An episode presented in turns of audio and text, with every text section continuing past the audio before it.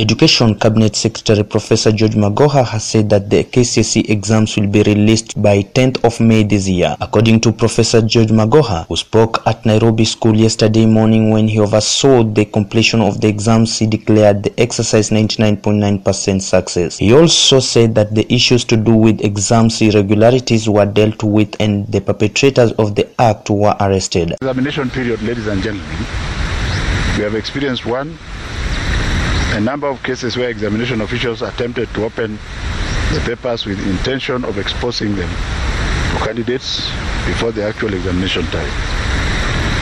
This indeed has remained a chronic problem where unscrupulous people collect money and now they, they know they cannot get the exam to the student but they must justify the money that they have collected and pocketed. All these efforts have been thwarted in the few centers countrywide some of which I released to you during my weekly briefs. Among the people who were arrested includes 27 officials, that 7 civilians including 3 university students and 53 cell phones were seized from students around the country. The officials' name will be submitted to the Teachers Service Commission for the disciplinary actions by the Ministry of Education. In all, I can confidently announce, ladies and gentlemen, to the country that none of the 2020 KCSE examination papers leaked, except for those few unethical uh, bold moves that we dealt with.